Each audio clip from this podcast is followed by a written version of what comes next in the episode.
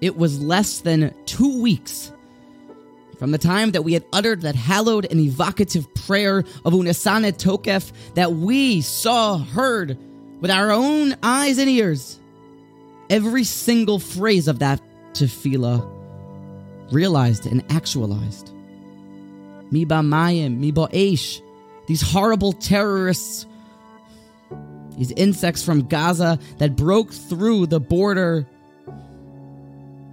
Mi Ba'Chenek, Mi Ba'Skila, they displaced people, they murdered people, men, women, and children. When on October 7th, Shmini Atzeret, Simchas Torah, Hamas carried out a coordinated attack on Israel.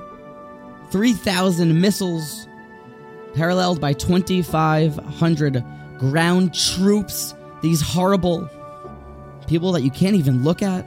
The videos are impossible to believe.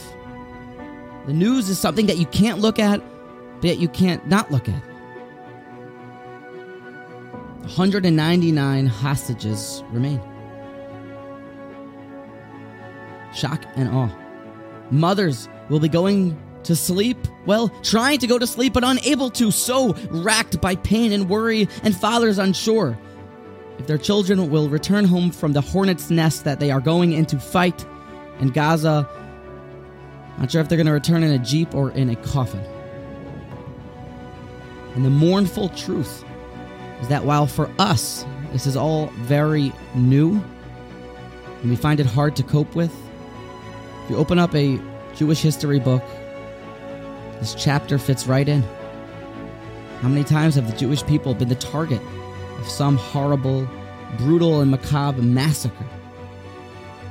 So what do? We look to our generals, and what do our generals tell us? They almost always just tell us what the Rishonim, what the Torah told them. And in this situation, the Rambam, a Halakha, right at the beginning of the laws of a fast day, Hilchas Taaneis, tells us that it is a mitzvah, aseh, a positive commandment min ha-Torah, liz oik ulaharia bechatzotros, to cry out to Hashem and to sound the trumpets, a kol tzarah shetavei al tzibbur, when there is a pain, a tzarah, an affliction to the community. The daven midarchei tshuva, and when we come together to daven and to cry out to Hashem, it helps us to come closer to Hashem. It's tshuva.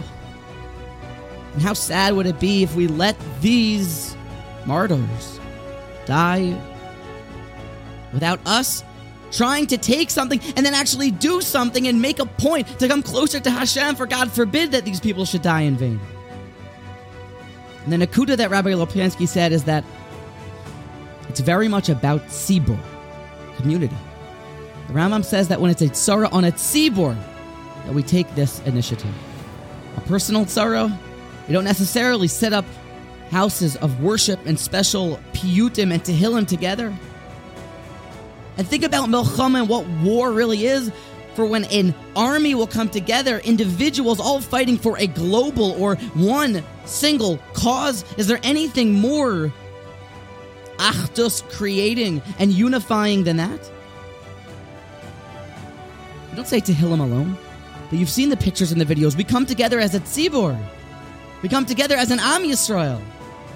Because this milchama is a milchama against evil and the Jewish people. So while it seems maybe even our own Steiging, which is wonderful, may still be somewhat self-centered, but we come together with this mitzvah aseh to sound the shofar and to say tehillim as a group, as one, as an Am Yisrael, and we fight back. And you've seen the videos, how everyone is coming together, and we are literally fulfilling the words of Maimonides. So don't say tehillim alone. Say it with someone else. Don't learn alone.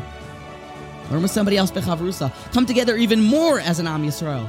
Because like we are saying and everyone is screaming, and as Am Yisrael Chai and Oda v'inuchai, so you know what we do? We become that much more of an Am Yisrael. And that's how we stamp out evil. And we follow the words of the Rambam in this time of war.